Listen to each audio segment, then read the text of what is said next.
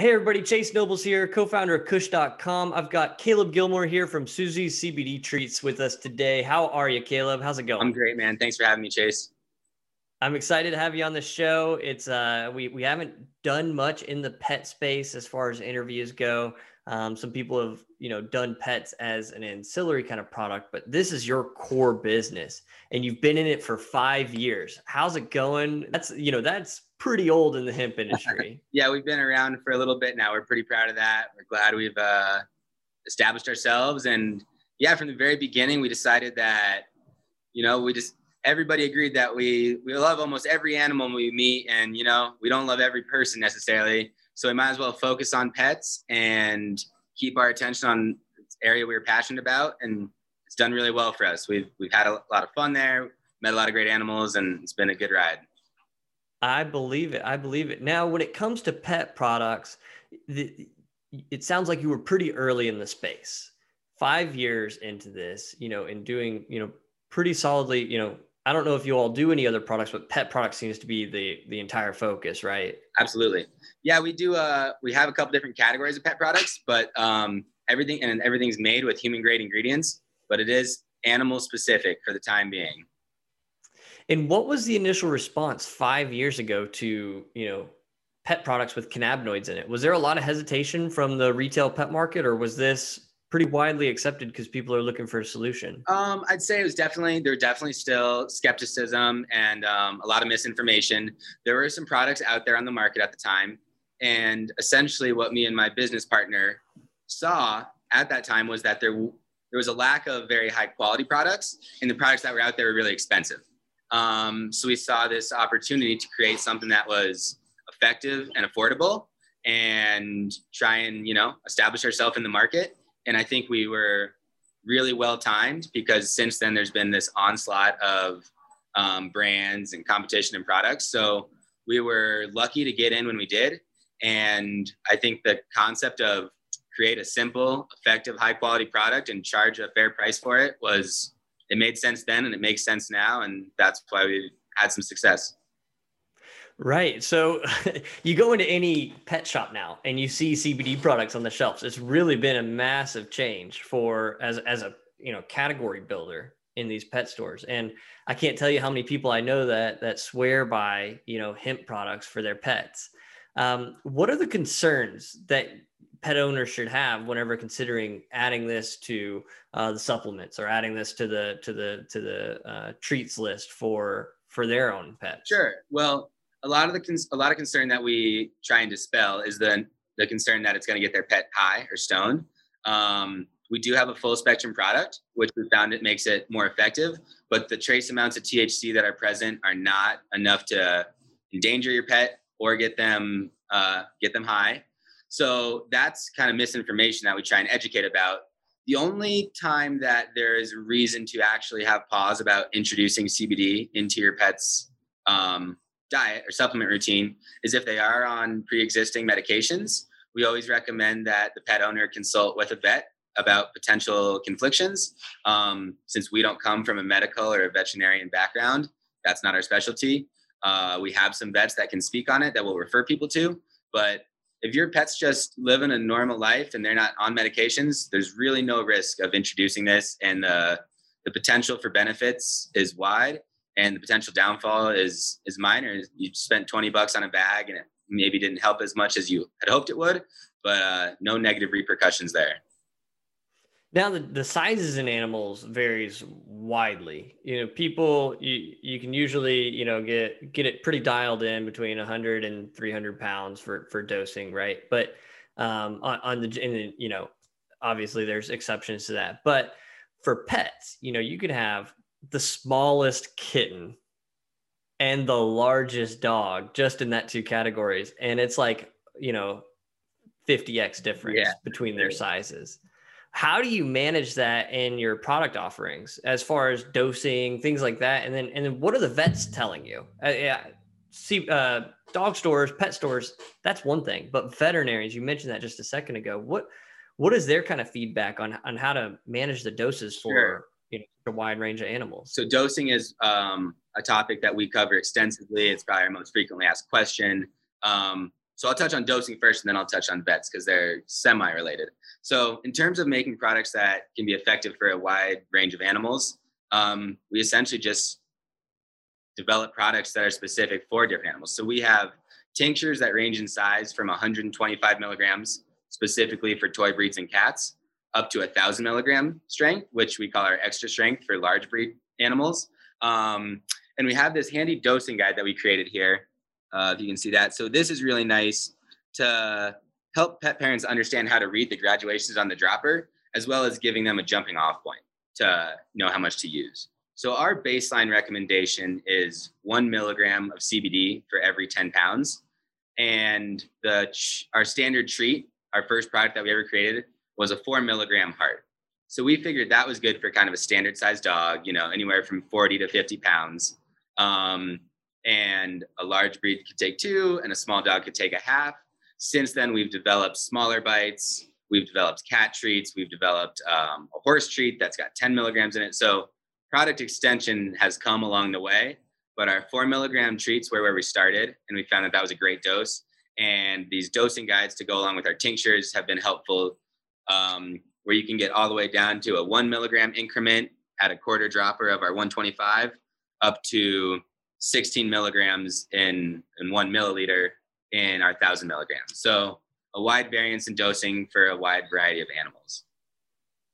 Right. And so for a hundred pound dog, for example, you'd say, uh, you know, about 10 milligrams seems like the yeah. right dose. And we also recommend. How about a How about a 1500 pound horse? Because that's so horses actually um, digest CBD a little bit differently. That one milligram to every 10 pounds, we actually have an asterisk that says not applied to horses. So they actually, we recommend people dose them like a large breed dog. So their their digestive system is different. They have like multiple stomachs. Um, so we found that a lower dose in horses can still be effective. Um, and we kind of recommend you try and find your lowest effective dose. But you know that one milligram for every 10 pounds in dogs and cats. Start off there and just monitor the effects. You know you can always up the dose. There won't be um, you know negative repercussions from overdosing. That's not a thing. So uh, start there, watch the effects, and bring it up. Um, horses are tricky to dose. It's not our main clientele but we say you know treat them like a 200 pound dog more than a 2000 pound horse and start there. Right. And what part of colorado are you in? Because i would imagine the uh, the horse market is actually a pretty big market considering you know the region that you're in. Yeah sure. Um, we're right just west of denver near the foothills um, in a town called wheat ridge where i grew up which is cool. Um, the horse market, there's certainly a lot of horses around the state uh, on the western slope, up north. There's a lot of agricultural areas. Um, the reason that the horse market isn't as large to us as our pet market is where we're sold. So we are mainly carried in independent pet stores. Um, and we are in some farm and feed stores. So those stores do a lot better with the equine line. But the independent pet definitely is tailored towards dog and cat owners and small pets and then the farm and feed is more like where you get the um, people who are going to shop for their farm animals and getting chickens and feed and stuff for you know the whole farm there. Now it sounds like things have been pretty great but being in this industry for five years i'm sure you've dealt with some pretty serious challenges. What are some of the bigger challenges that you've had to deal with? Because everybody knows that it's not the easiest space to operate in. Absolutely. Um, let's see. Uh, credit card processing was a huge challenge when early on um, we took a pretty cool and unique approach to working around the fact that we couldn't process credit cards on our website. And when we were young, so this is in like 2017, two year, uh, 2017 and 18, like one to two years in, we created what we called our good faith system on our website.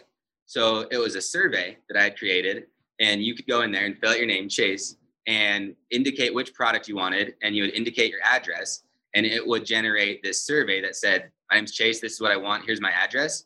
We would take that information, make an invoice in QuickBooks manually, make a mm-hmm. shipping label through our shipping provider manually, print off the invoice and a pre self addressed envelope and send you the product and ask that you would send us a check back because that was the only way we could take payment. And people were super blown away by this order process. And it was really time exhaustive and it, it was a bunch of work, but it was the only way we could figure out how to get the product out, which was our most important thing. And the good faith system, I mean, you could get anything, we would ship it to you. And if you ghosted us, then, you know, we'd hit you up to try and get our money, but there was no, we had no way to enforce it. And we built this awesome relationship with our customers, this repertoire where people were like shocked that we would send them products valued at over a hundred dollars with no with just the faith that they would return our money. And it was a really cool way to operate for a while. As we scaled, it became hard to keep up with. And it was kind of like this perfect, right when we were able to get credit card processing, was right when it would have become really difficult to maintain that system. Um, but it built all this great momentum and word of mouth, and we still have these letters hung in the office. Um, one of my favorite parts was that when they'd send us their checks back in the letters, they would include handwritten letters and pictures. So it was this very like tangible exchange um, that built these cool relationships. Um, so that was one hurdle we worked through.